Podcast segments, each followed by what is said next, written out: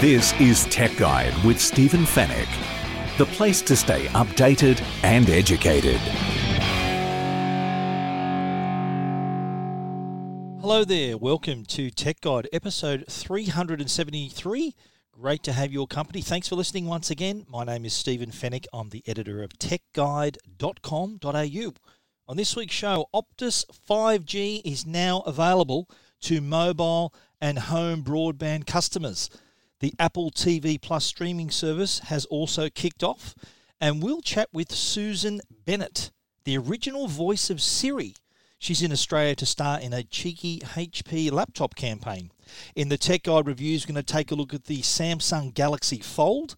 We'll also take a listen to Apple's new AirPods Pro earphones and the new DJI drone that's lighter than your phone and that fits in the palm of your hand. And we'll wrap things up in the Tech Guide Help Desk. And it's all brought to you by Netgear, the company that keeps you connected, and Norton, the company that keeps you protected.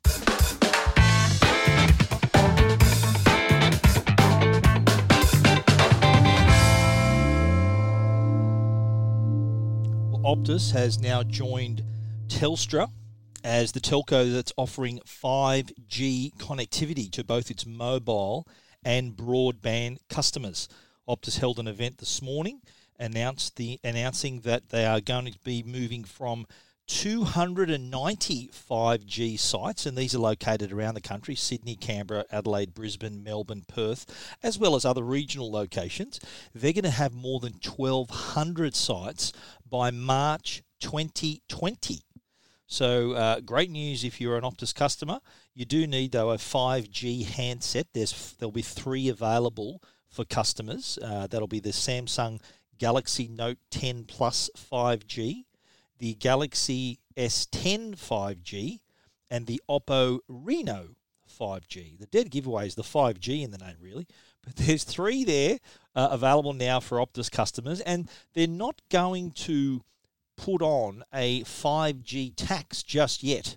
Uh, Telstra announced that from June next year, that uh, when their 5G network will be more fully rolled out, they're going to include uh, an extra fee because of the, being able to access the 5G network. So they're obviously trying to monetize that whole network. Optus, at the moment, if you were to get a, a plan today, Optus won't be charging anyone extra because the 5G network has still got a pretty small and pretty basic footprint. So you're not going to have that extra charge. But their CEO, Allen Lew, said today that he wasn't going to rule it out uh, when when it comes time, say in a year's time, when there are plans more 5G handsets and access to this much faster network. And when we talk about 5G, I think uh, we also, well, in the case of Optus, their focus isn't just about mobile. I think the biggest play for them at the moment is their home broadband play. Now, they're offering customers in 5G coverage areas a minimum speed guarantee of 50 megabits per second for $70 a month. So imagine if you're an NBN customer uh, who is struggling to get maybe 20 or even 15 megabits per second, this is going to be music to your ears. There has been a trial that's been running for a few months among 200 customers in various parts of Australia. And in the testing, they actually hit more than 500 megabits per second. That's five times the NBN speed, uh, and but also at, at about average about 160 megabits per second in peak times. So that, that's pretty good news for customers who are going to be in this initial rollout for 5G home coverage, and that's this is now available uh, according to the the rollout plan at this point to more than 138,000 Optus customers. So if you are looking for a home broadband alternative, here's an opportunity if you are in the Optus in the Optus coverage area for you to take advantage of this. And they're not going to just sell it to anyone as well, by the way. So you you can get this online or through a store. You will they'll need to check your address to make sure you're in a coverage area. I actually went online in my, my I live in the eastern suburbs of Sydney and I put my address and I'm actually not a candidate to have good reception at the moment, despite me living not far from Sydney Airport. uh, they said, well, no, we wouldn't sell this to you right now because the coverage just isn't good enough. So if you are, if you do want to see if you are, if you are eligible, you can do that on the Optus website. Type in your address. It'll show you where all the 5G towers are located, and will then tell you whether your whether your service will be good enough to to receive the home broadband. I think you need to hit a 95% score. So they've got this little way of, uh, of assessing your eligibility. So you need to hit 95% before they'll even think about giving you this modem, which is good news because you don't want to take this thing home and it not work. Uh, the modem itself is actually a Nokia 5G modem router, and uh, there is actually uh, five lights on top of the unit that can indicate the coverage strength. It can also tell you the best place to, to position that modem in within your home to get the best results. So uh, th- there's also the app as well that I mentioned, and it will uh, allow you to help position the modem in your home as well. So uh, significant development right there for Optus. Uh, Telstra not really offering a home broadband play at the moment. Uh, uh, Telstra not offering that, but Optus I think pulling the right rein there, developing this relationship with customers. So it's not just mobile customers that will be able to take advantage of this. So uh, 5G will obviously be available for mobile customers in coverage areas and also for home broadband customers as well. But 5G let's let's understand it a little bit more. 5G isn't just about download speeds, which which is what you're going to get anyway. So yes, you can download movies fast, stream YouTube really smoothly. That's great. But the other part of the story, and, and Optus are looking forward to 2021 before this is a reality, is the low latency 5G. Now, what does that mean? Well, as its name suggests, low latency means fast. It's, you, there's no delay. So if you press the button on one end of the 5G network, the reaction on the other end of the 5G network will be, will be almost instantaneous. So you can imagine for uh, for smart health applications, remote surgery, autonomous driving, this is the bedrock for those sorts of technologies. Smart cities, so all these smart devices and smart drones and all these the things that are going to have the word smart in front of them in our cities in the near future need to rely on a, a connection. And that's not just your local Wi Fi, this is a city wide connection that can power that, like 5G. So it's not just all about the mobile and downloading and streaming fast. There's this other play that we're going to see where this will become a, a more significant part of our lives moving forward. But Optus are in the game now. They've got the handsets, they've got a uh, broadband plan, and they're also going to have some video streaming benefits as well. So if you're an Optus 5G home broadband customer, you'll also have access to 4K UHD streaming content. So if you if you have a Fetch uh, Mighty box or, or, a device that you can then AirPlay or stream to a television, you'll be able to enjoy 4K ultra high definition content. And they've partnered with Stan, Netflix, uh, Prime, uh, all the catch up TVs, 10 Play, 9 Now, 7 Plus, uh, Apple TV Plus, and are going to offer for the first time 4K soccer. So they're going to have the uh, Euro 2020 tournament uh, and the 2021 Champions League, as well as soccer fans will love this the English Premier League. So the 2020 21 season, so starting in August next year, will be streamed in 4K UHD if you are a Optus 5G customer. Uh, if you're an Optus NBN customer like I am, you won't be able to access that 4K stream, which I find very strange. But anyway, uh, maybe that'll change by the time they come around to it. I'd like to watch 4K content too. I, I pay I pay a bill every month to access Optus services on the NBN. Certainly, the stream can handle it. So hopefully, I'll be able to get that too. But you know what? Not a deal breaker for those who are on the Optus 5G home broadband. I think you're going to see some great results, uh, which which will, in some cases, speed wise, is going to leave the NBN in the dust. You want to read more about that story? Optus is here with 5G. You can check it out at techguide.com.au. This is Tech Guide with Stephen Fenech. Now, we mentioned Apple TV Plus a moment ago in the Optus 5G story, and the service has kicked off uh, late Friday night. Uh, it was available to Australian customers, and it is accessible through uh, your iPhone, your iPad, Apple TV. Uh, it's also available if you uh, through AirPlay, if you can play directly to TVs using AirPlay. Uh, I think the Apple TV 4K is probably the easiest way to access it. You connect this to your television, and there's an Apple TV app that you can then uh, access, and then you are watching in glorious 4K. Uh, I, I, connected my Apple TV 4K to an LG TV which had Dolby Vision. Uh, I, I, had to get a good, a proper cable, of course, to be able to run the 4K and HDR between the TV and the Apple TV unit. Uh, but uh, we did it and watched uh, the first episode of Morning Wars. That's the show starring Jennifer Aniston and Reese Witherspoon. Great first episode that just left us wanting more. This is a, morning TV show in New York and uh, scandal from the very opening of the first episode. And the players in the, the, the people on the show have to deal with it.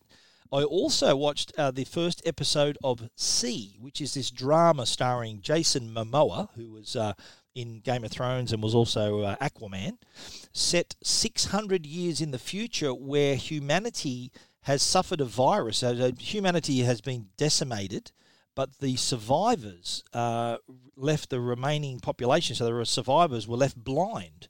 So here's a future where uh, nobody can see, uh, and it's there's all it has a Game of Thrones feel to it, even though it's set on Earth, and we kind of know the locations in some cases. So uh, I, I quite enjoyed that, the, the first episode. So I've seen the first episode of Morning Show, first episode of See, and there are plenty more. On Tech Guide, I've put all the trailers for all the major shows and movies that are coming up. The other interesting show is a show called For All Mankind.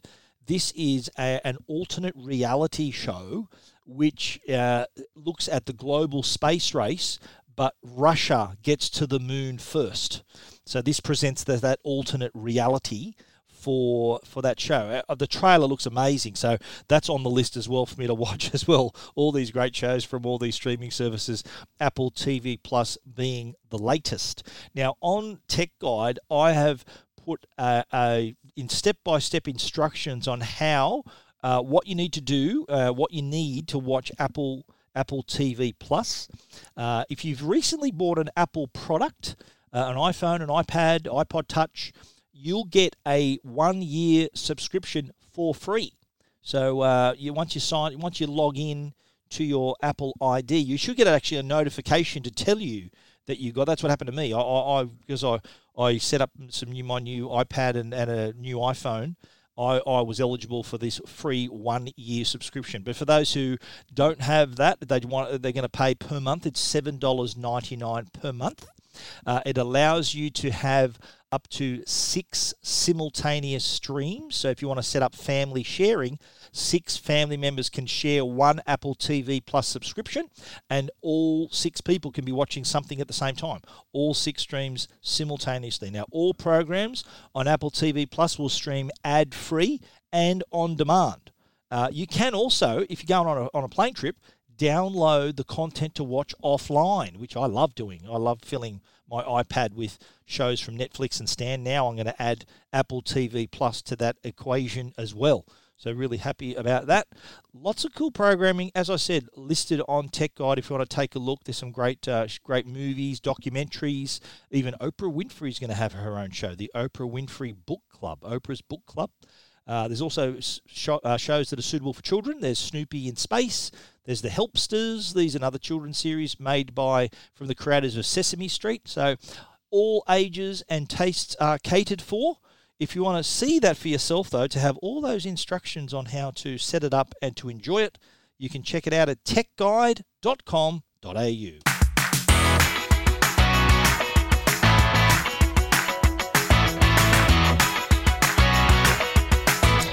Alrighty, next up, we're going to talk about uh, Susan Bennett. We're actually going to talk to her as well. We had a chat with her. Now, uh, Susan Bennett, once uh, the name, you probably no, don't recognise the name. And even if you saw Susan Bennett, you probably won't recognise her face. But as soon as she starts speaking, you will certainly recognise her voice.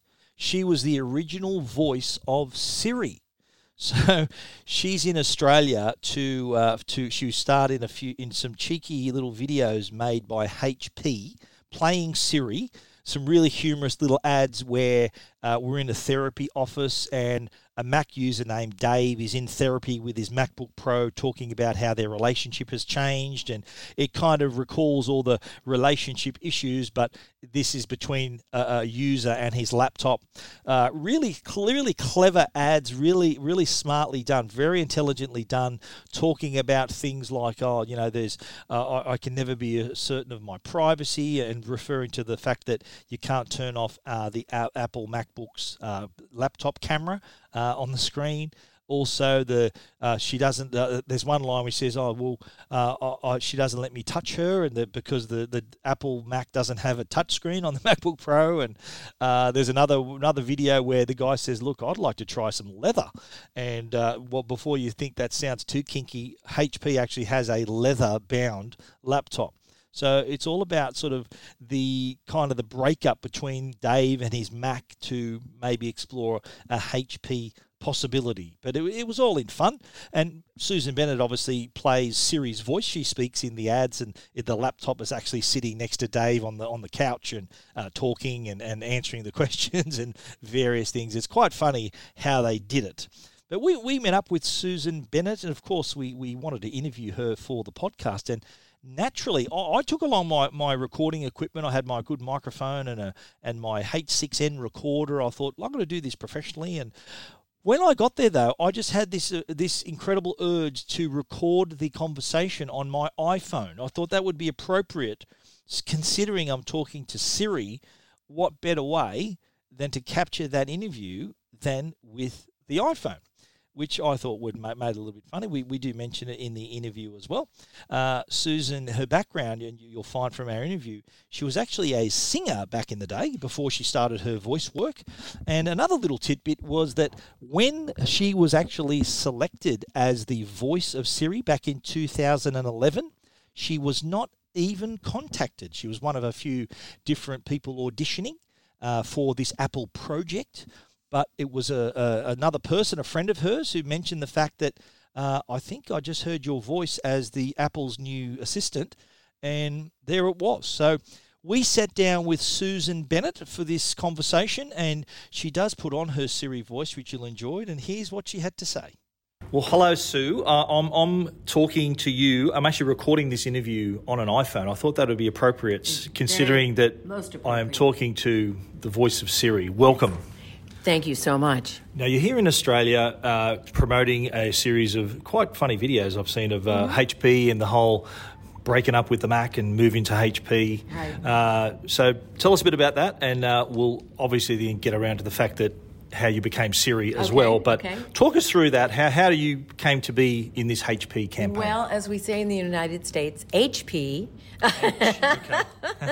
You're um, in Australia now. We say H. H. Okay, HP. Um, I was just offered to participate in these really great, funny scripts. And I, I read the scripts and I t- just said, I'm in. Um, I'm a fan of HP. I have a fabulous HP printer, and uh, you know, you never know. I might just end up with uh, one of these uh, laptops. But um, yeah, they're wonderful people, and the, the recordings were really, really fun. Mm-hmm. And so, uh, yeah. I've seen the campaigns; they are quite funny, yeah. and uh, they, they, you've done a great job. But the reason you're in those ads is because you were the original voice of Siri. Correct. And uh, the it's it's must be must be amazing knowing that millions of people hear your voice every day. It's something that's kind of so uh, unbelievable that I don't really comprehend it. I mean, I don't really think about that very much, you know. Mm-hmm. And um, so it's always shocking to me when people will come up to, me, oh, I, I read that article about you, or aren't you this? and um, yeah, it, it is kind of an unusual thing. But and and you you came you came to be like you you auditioned with several other voice actors, I understand, and then when Siri was actually when you were chosen, you weren't even told, were you, by Apple? Correct. I don't know the process of how the voices were selected, and Apple really hasn't talked about that. Um, so there's really no no complete understanding of how that process you know, was about. But I do know that I never would have been the voice had I not already been a voice actor. And if I hadn't read a lot of these IVR uh, recordings, and IVR is uh, interactive voice response. And all of the voices that you hear, you know, Google, you know, Siri, Alexa, all those characters and GPS voices all come from these types of recordings. And um, they were basically thousands of phrases and sentences that were created just for sound, trying to get all the sound combinations in the language. And so those, those phrases were pretty funny. I mean, nonsensical things. And so that that means that you don't you're not sitting in a booth recording every possible response to every possible question. Right. The words are stitched together in in, in after the IVRs, That's right. right? Right. Yeah, it's a process called concatenation, and uh, technicians and computers would go into these IVR recordings, um, extract sounds, and reform them into new phrases and sentences. And these are what became Siri's and Alexa's answers. So, in other words, the voice actors had had absolutely nothing to do with with the actual responses. That was up to the technicians and. Mm-hmm.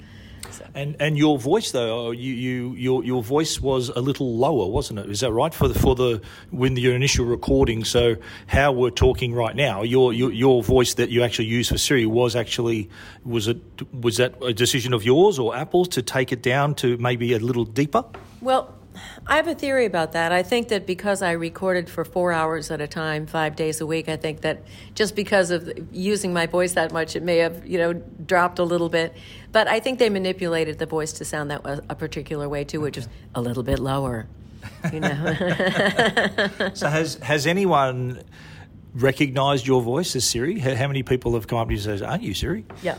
In all the years, only two people Rec- really? Recognized my voice, yeah. Um, you know, no one expects to hear the Siri voice coming out of a human, you know. And um, also, when I speak, my my uh, pitch is a little bit higher than the original Siri, so people would only two people recognized it: a banker and a waiter. Wow. And I told them, I said, you guys need to be in some sort of audio business because you have very good ears. yeah, that, that's golden ears for sure. Yeah, yeah. So now I have to ask: Do you you use an iPhone now? I do. And do you do you talk to Siri as well? As little as possible. yeah, she and I, you know, kind of bump heads a little bit. Okay, kind of like talking to yourself, really, isn't it? Like, well, they can change the voice to a male, you know. Oh yeah, yeah. You have a lot of selection now, and um, I, I don't know the original Siri. I, I really kind of miss the original Siri because she she had so much attitude. Mm. You know, she was so feisty, and uh, she could come back some with some pretty snarky, you know, uh, phrases and comebacks. Yeah. So, how does it feel now you with this HP campaign, kind of taking a little bit of a pot shot at your old employer, let's yeah, say? Yeah. How does that feel now? It's all, all in good fun, or all in good fun? All in good fun. I'm all for competition, and anything that's going to bring out the best thing for for people to choose. You know, have a lot of options. Okay. Yeah. When when people find out that you are the voice of Siri. What are some of the common questions you get asked, or do people ask you to say something? They say, "Oh, say this," or what's the most common response and question you get asked? Yeah, most people, I I don't really run into that many people that know that I'm the voice, and so mm-hmm. I will see these types of people at conferences and you know tech tech gatherings and things like that, and they'll always ask me, "Oh, will you say something to my kids?" You know, kids love Siri. Um, but you know, strangely enough, people will ask me, "What's the funniest thing anyone's ever asked you?" And I'll say, "I don't know. You'll have to ask Siri." I'm not on every phone in the world. That's right. Well, you did tell a really funny story uh, about a child on, a, on Halloween, Halloween. trick or treating. Yeah, Tell yeah. us that story. Yeah. Well, all the years, as, as I said, all the years I was on the phone, only two people recognized my voice. Yep. So, you know, the neighborhood was a buzz when they found out that I was serious. So a little boy came up on Halloween, you know, to collect his candy, and, and he said to me, uh, All the neighbors say you're a Siri. And I said, uh, Yes, I am. He said, You don't sound like Siri. And I said, How about now? and what he was? Uh, did you give him candy or did he I run away? Candy. He grabbed some candy and took off. Yeah. so you, uh, I remember you, you t- told me earlier when we first met that you'd been to Australia before. Yes. So your background is that you you're a singer, is that right? I am. Are yes. you still are you still singing? Yes. Yeah, I, I sing and I play keyboards and keyboard bass in a couple of different bands with my husband, who's a fabulous guitar player, Rick Hinkle. And uh, yeah, I used to do a lot of. In fact, I got into voiceover work because of being a singer. Okay. Because back in the day, uh, before they start, uh, started using old pop music for commercials, they actually would hire people to write jingles Of for commercials. And I used to sing a lot of those jingles. And one day in the studio, the voice actor didn't show up to read the copy of the spot. And the studio owner said, Susan, you don't have an accent. Come over here. Well, I, you guys think I have an accent, an American accent, but um, what he meant was you don't have a Southern American accent. Come over here and read this copy. And I did, and I thought, oh, this is something I can do. Wow. Yeah, so I got a, vo- a voice coach and talent agent, and I've been doing it ever since. So. And it sparked a, a magnificent career. Yes, it did. Yeah. Well, I hope my iPhone isn't short circuiting con- considering the voice that's talking to it, but uh, we really appreciate you taking the time to talk to us and enjoy your time here in Australia. Well, thank you so much. I'm glad to be back. This is Tech Guide.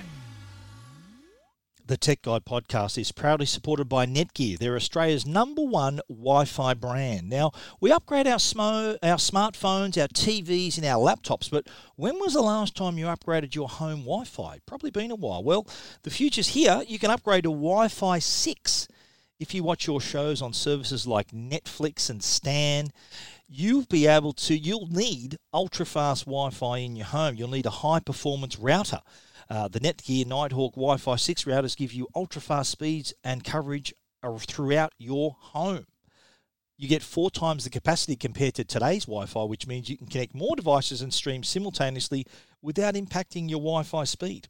The devices of today and tomorrow demand more, so give them more with the Wi Fi 6. It's the biggest revolution in Wi Fi ever, and you can be one of the first to have the next generation of Wi Fi 6 technology with a Netgear Nighthawk router. Turn your Wi Fi up to 6 with an Nighthawk Wi Fi 6 router. Go check it out today at netgear.com slash Wi Fi 6. That's netgear.com slash Wi Fi and the number 6. And now, a Tech Guide review with Stephen Fenech. Alrighty, kicking off our reviews this week, it's a big one. It's the Samsung Galaxy Fold. Uh, this is a highly anticipated device. We, we first saw it back in February when it was announced with the Galaxy S10 family of products. And finally, it is available. Went on sale in Australia last week. $2,999. Uh, it ain't cheap, but you are getting two screens. So we, we used it for about a week and published our review on Tech Guide. And I've got to say that it, this is a device that took a little bit of getting used to. And it's it's you got to think about the habits we've had for the past ten years in terms of smartphone usage. We've had one screen, which I'm surprised how often I use with one hand. Normally, when you're walking around or even doing stuff, you normally you're looking at your phone one-handed. Uh, with the with the Galaxy Fold, there is a 4.6 inch front screen, and then it folds open like a book to reveal the 7.3 inch internal screen, which is kind of your tablet size screen. So the 4.6 inch screen I found a little small. So doing those everyday things like calls and uh, calls were fine, but when it came time to maybe send a quick message or reply to a message, the the screen was a little small, the keyboard even smaller. Uh, it felt like trying to tap tap out a message on a, on a smartwatch. So often I found myself having to stop, open up the open up the fold to the larger screen, and then use two hands to type out my message. So uh, one one little downside I found if the front screen was slightly bigger, I would have I would have appreciated a lot more. It would have given me a bit more less reason to open the device when I'm using it one handed, but when it was time to enjoy that big screen, when you had a chance to sit down and use two hands, it was excellent. That that 7.3 internal, it's the dynamic AMOLED display. Uh, it, it, just appears you unfold this device, and it's something that you were not used to seeing. This screen that folds out of nowhere gives you this really nice large area of screen real estate to enjoy all your content. So if you're watching videos, uh, things like that, your pictures, YouTube, streaming, it's perfect. But there are some apps that are not quite suited to this shape screen and this size screen either. And I'm talking popular apps. Let's talk social media apps like the, the Instagram, Facebook, Twitter. I found that compared to a regular device, I have got them side by side, by the way, on my my review on Tech Guide and also my video review, which is on Tech Guide and also on YouTube on my Tech Guide AU is my channel. So please subscribe. You'll see my videos there as well.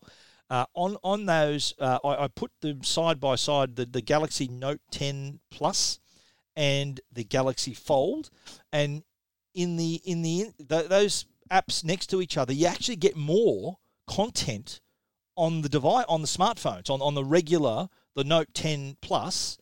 You can see more content because of the shape of the screen.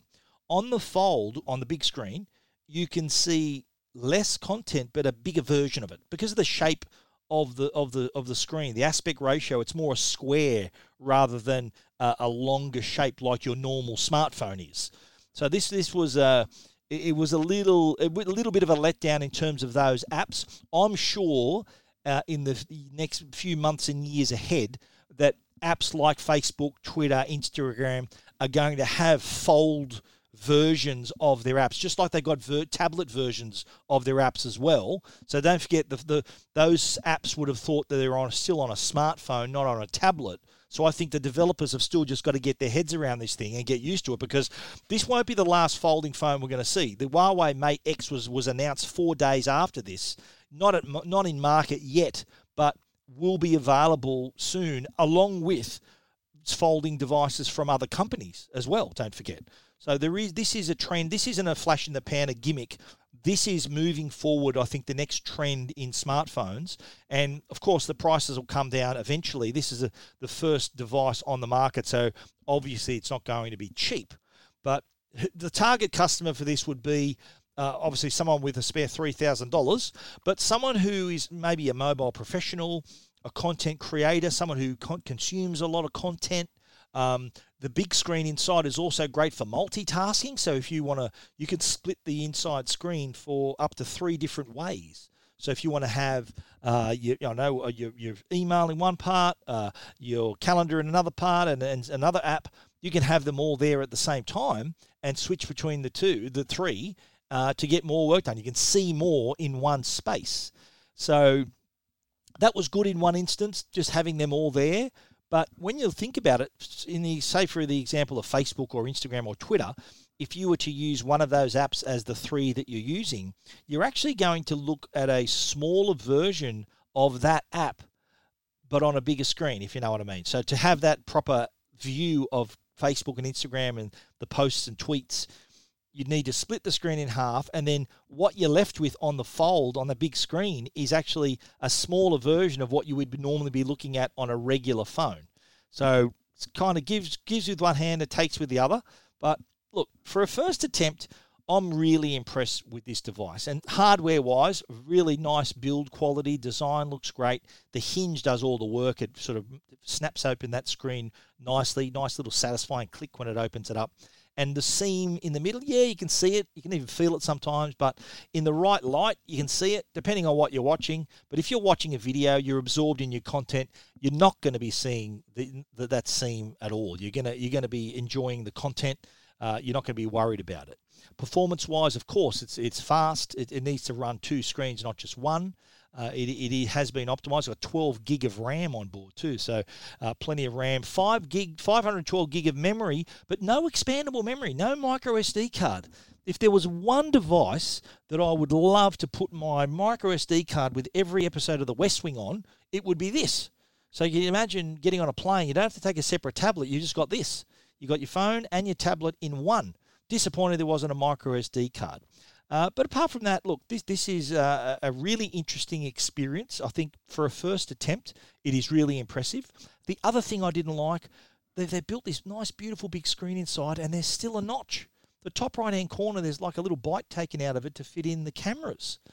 I would have I would have preferred for that internal screen to have a slightly bigger forehead, so a bigger bezel at the top, to have the cameras in there and just square off that screen inside would have been much better when you're watching your videos and, and looking at photos, you can see that little notch. It does interfere sometimes. So, yeah, I took a mark off for that as well. Uh, as I mentioned, no expandable memory. It's not 5G either. 4G device. So someone buying this will probably keep it for three years, four, five years maybe, or keep it as a collector's item. So you're going to be stuck with a 4G device for a few years. That that's that's not a deal breaker, but again, probably something would have been nice to have 5G. Uh, the camera system is excellent. It's it's almost identical to what you get on the Galaxy S10. So uh, three lenses on the back, one on the front, and two on the fold-out screen. So you've got six different cameras. Quality is excellent, just like the S10. So assume it's the same camera system. If you like the S10 pictures and S10 Plus, fantastic. You're getting the same camera system, and it's really cool when you've got the screen folded open and using that big 7.3 inch screen as your viewfinder. That is amazing. Also good for taking selfies as well. You fit a fair bit in. But that internal screen has a 4.2 by 3 aspect ratio. So is it worth the money? Look, I think if you're a power user and you, you travel a lot and you commute a lot and you just want to have that experience, that be able the ability to have a tablet and a mobile device in one, then look, it's worth you go. I think you can get it on a plan. Um, the device itself is 1.7 centimeters thick at the hinge, 1.3 uh, at the other end, so it's a little slightly wedge shape. Uh, but look, it's it's was small enough to fit in my pocket, so not too cumbersome. Obviously, not as thin as a regular smartphone, but what you give up in thickness, you make up for in width. The actual width of the phone folded uh, is is a lot narrower than a regular smartphone, so uh, that's not too bad as well. But not a bad first attempt. The first foldable smartphone uh, is here, the Samsung Galaxy Fold. And if you want to read our complete review, you can check it out at techguide.com.au.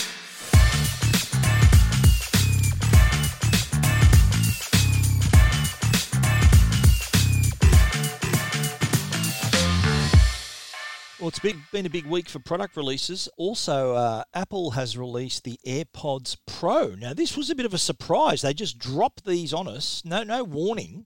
Suddenly got an email to say new AirPods Pro available tomorrow. So uh, you'd think Apple would have made a big song and dance about this because the quality of this these earphones are remarkable, and I think people are discovering that uh, these are quite a leap from the regular AirPods.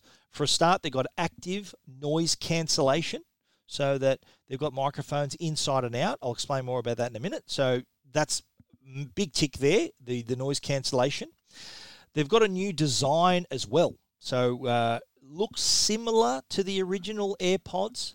They've got shorter stems, you know, the bit that sticks out of your ear. They, they stand out a mile, those longer stems. The AirPods Pro has a slightly larger earbud with a silicon tip on the end of it this time, but a shorter stem. So if you're a little bit conscious about the stem sticking out, good news is that doesn't stick out as much with the AirPods Pro.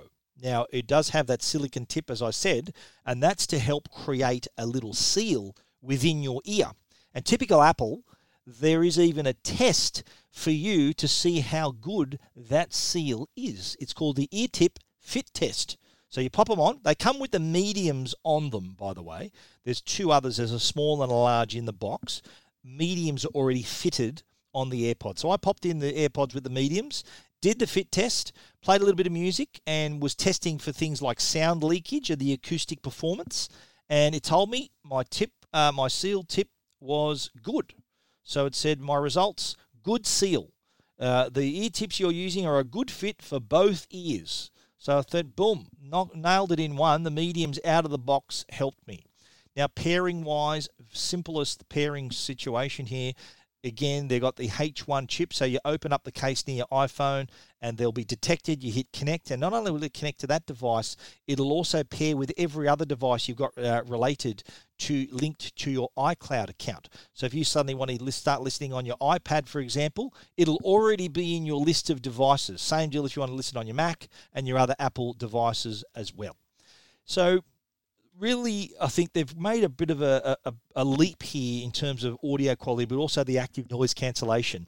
Two microphones on board, as I said, uh, one that faces out to pick up any external sounds, uh, and then generates a reverse sound to eliminate it. Then there's the internal microphone that listens inside your ear and eliminates internal sounds as well, which is really, really interesting. Now, this happens, by the way, 200 times per second. We're seeing this. So, true real time noise cancellation. Really impressive, actually, the quality of the noise cancellation for such a small device. Uh, now, if I was to uh, to compare these to headphones, dedicated headphones like your Bose and Sony's would probably have slightly better noise cancellation, but these AirPods Pro, and I'll give you an example of how good they are.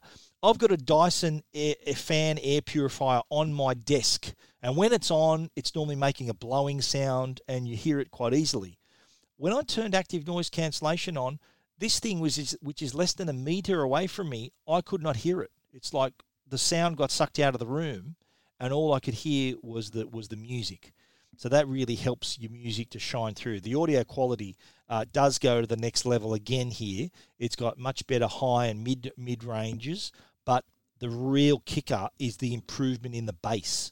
Bass response is remarkable, especially when you're looking at how small these things are. They've done a really good job. Now there aren't uh, there are times, of course, where you'll want to be able to hear the outside world, especially if you're using these for training. You don't want to be running beside a busy busy road and not be able to hear the outside world. There is a transparency mode, so a short little press on the stalk will then put you back into transparency mode. So you can hear cars and ar- around you. You can hear people talking to you. You can hear announcements at the on the train platform and at the airport. So you can easily go in and out of uh, active noise cancellation and regular uh, noise through the transparency mode. So there are times, as I said, you need to hear stuff around you. Uh, it, it is a bit dangerous running with the active noise cancellation if you're training, running on the road, walking near busy roads. You you really do need to listen out on what's happening around you. Now, also part of the AirPods Pro is the adaptive EQ.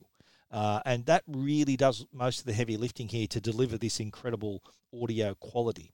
So it is smart enough, though, and this is what impresses me because we all hear sound differently.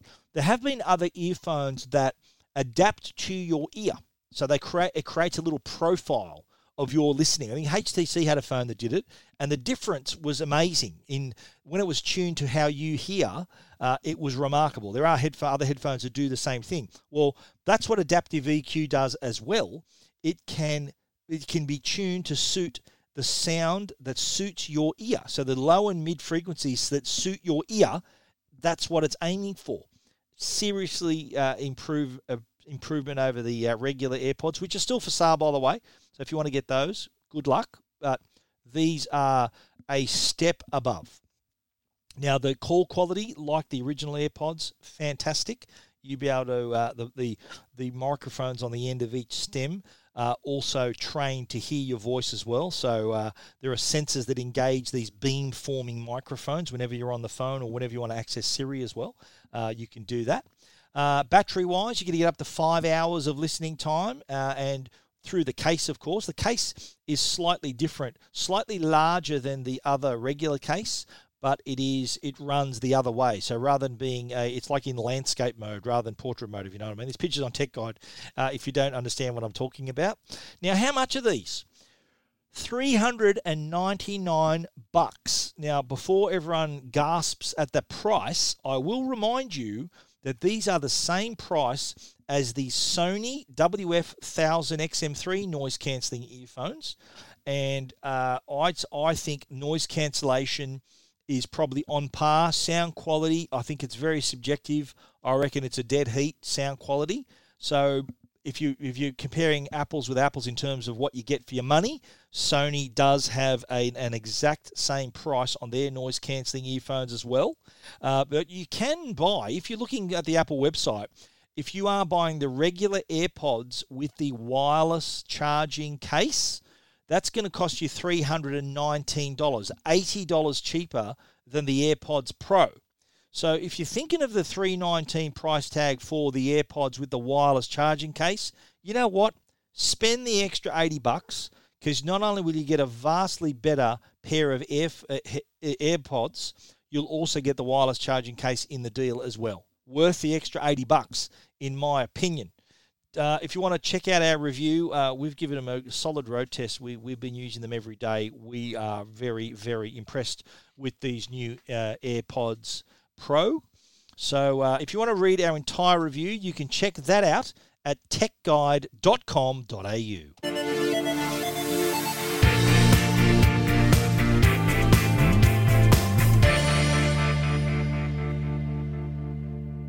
Everyone knows I'm a big drone fan, and DJI has come to the party once again with their new DJI Mavic Mini. Now, this is a drone that weighs 249 grams. You know, that's lighter than your phone. And it also, being a Mavic, it's same similar design to the Mavic Pro and the Mavic 2. It folds down to such a small size, it's actually smaller than the palm of your hand. So, not only is it small and light. Uh, also has, of course, the same gimbal and stabilization technology for the camera. The camera is a 2.7K camera that shoots 30 frames per second or a 1080p. You can shoot at, at 60 frames per second, as well as being able to capture 12 megapixel images. So the quality you're getting out of the camera, it's not 4K, of course, so they don't want to, they don't want to, if you want 4K video quality, uh, you need to go to the Mavic 2 Pro or, or better. But in terms of this as an accessible drone that's small enough to take anywhere and capture reasonable video, actually very good quality videos, then the Mavic Mini ticks all the boxes in my opinion. Uh, DJI have uh, spent you know, millions of dollars in research and all the features that are in their more expensive drones you see some some uh, of those features that are filtered down now to the Mavic Mini as well. So uh, it, it is it is a really good drone for those people who maybe have never flown a drone before a really good uh, entry level drone for those for those users. What else what I, the other thing I like about them too is that uh, it comes with its own remote. You attach your phone so you can see exactly sort of the first person view from the drone. But it also has the quick shots feature, which are those pre programmed flight maneuvers. So if you want to do a dronie, you want to do a, a, a rocket or a circle where it'll do a little orbit, a helix where it flies upward and away, these are all preset. Flying those those moves, those quick shot modes, are actually quite difficult. Uh, I'm a licensed drone pilot, and that is difficult to do a perfect circle, uh, a helix. That takes a bit of skill. But here, there are these are mo- quick quick shot mode shortcuts that at the press of a button, the drone flies itself and gives you this amazing footage. Now, the DJI Mavic Mini is going to be available from November 11. It's going to be priced at $599. There's also going to be a Mavic Mini Fly More combo, which includes everything you get with the standard version. You also get a 360 degree propeller cage. Very handy because if you're flying this indoors, the propeller cage, if you hit a wall, for example, the drone will just bounce off the wall. If you d- didn't have a cage, the, pr- the props would hit the wall and just fall to the ground. But because you've got a cage, that protects the props and it'll keep flying if you happen to accidentally bump into a wall. Really handy having that. There's also a two way charging hub, two extra batteries as well, so three in total. Flight time, by the way, 30 minutes on the Mavic Mini because it's so light. You do get a long flight time, but being so light, of, of my review, we'll talk about in a couple of weeks. But uh, initially, if it's a windy area, forget flying this. You'll, you'll, you'll lose it in really windy conditions. So indoors and in calm conditions outside are the best way to do it. The flying combo though, the two extra batteries, two-way charging hub, propeller cage, three sets of extra propellers, and the carrying case, seven hundred and ninety-nine dollars. Also available from November 11. You want to read more about that? Check it out, techguide.com.au. This is Tech Guide with Stephen Fenech.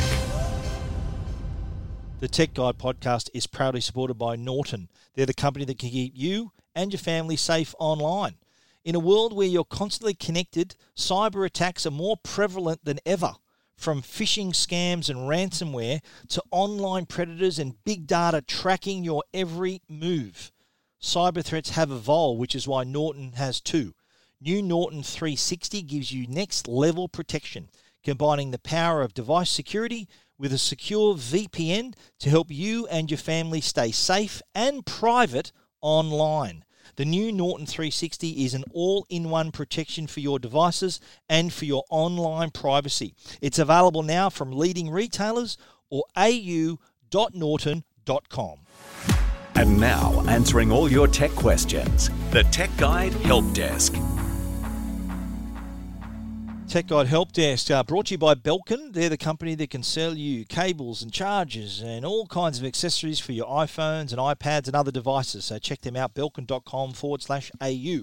Uh, today, uh, a couple of questions I received. We'll start off with uh, was relative to the Norton, uh, the, the ad that, that, we heard earlier about ransomware. That was uh, one of the issues that one of our readers has had. They said that their, their network attached storage drive has been uh, held ransom. So what happens with ransomware? ransomware is a hacker gets into your system, locks up all your files, and asks for you to pay money for them to be released again. It's literally holding them to ransom. So in this instance, the the gentleman said, "Well, all my stuff, everything's locked away. Do I pay the ransom?"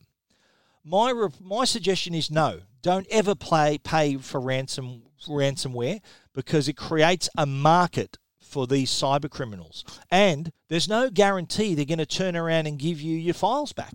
They could very well say, "Well, look, if you if you're willing to pay 300 bucks, you'll be willing to pay 600 bucks." And they'll keep going. They'll try to extort you as far as they can. It's an unfortunate situation to be in, but it is avoidable. If you have a backup of your system, if you have internet security for a start, that helps. But if you back up your system, if this guy had all his original documents, and I think he does, you can turn around and tell this cyber criminal to get stuffed because all you need to do is to have that backup, wipe the drive, and then restore it with the with the content. So if it's your laptop, for example, and you had ransomware, some someone's holding you for ransom, if you had a backup, a cloud backup or a hard drive backup, you can tell the cyber criminal to take a running jump and wipe your laptop and restore it from all of your, your backed up content. So it really reinforces the need for us to have backups. So that's crucial. You can't emphasize that enough. Back up your stuff and also have internet security software because this ransomware would have been detected. It is it is a bit of malware that's installed on your computer. Uh, if you have internet security software, it wouldn't get past that to that stage anyway but still have backups not only in the in the event of ransomware but if in the event of something going wrong with your computer you might it might be lost or god forbid stolen or whatever then you've got a replacement of all of that stuff elsewhere that you can restore later on the other question I had was about sound bars. A, a, guy looking at maybe buying a Sony TV or a Samsung TV and also pairing it with a sound bar. Uh, my only recommendation is, uh, you know, TV. I can recommend 100 TVs, but really the person buying the TV needs to be the person who stands in front of this TV, likes one over another, and it's a very subjective purchase. So that's uh, he, he's looking at Samsung and Sony. The TVs he he's looking at both uh, will will do a great job. But my suggestion, if you was to pair a soundbar, is to make sure the soundbar is the same brand as the TV. It just makes things look. It just makes things easier. You, you can put a, a different brand of, of soundbar with a TV, but the problem is you may need two remote controls and change the volume with one, and it could be a little bit of, a bit of a hassle. But also too, uh, it does uh, in, in, they, they work together better when they're from the same company. They they they just everything is a lot smoother, easier to set up, and easier to control with that one remote control. Because uh, having an extra remote control might not be the ideal situation, but. We've spoken about ransomware. We've spoken about soundbars on Tech Guide. Plenty of stories for you to look at. Uh, you want to take check them out. You know where to find them at techguide.com.au.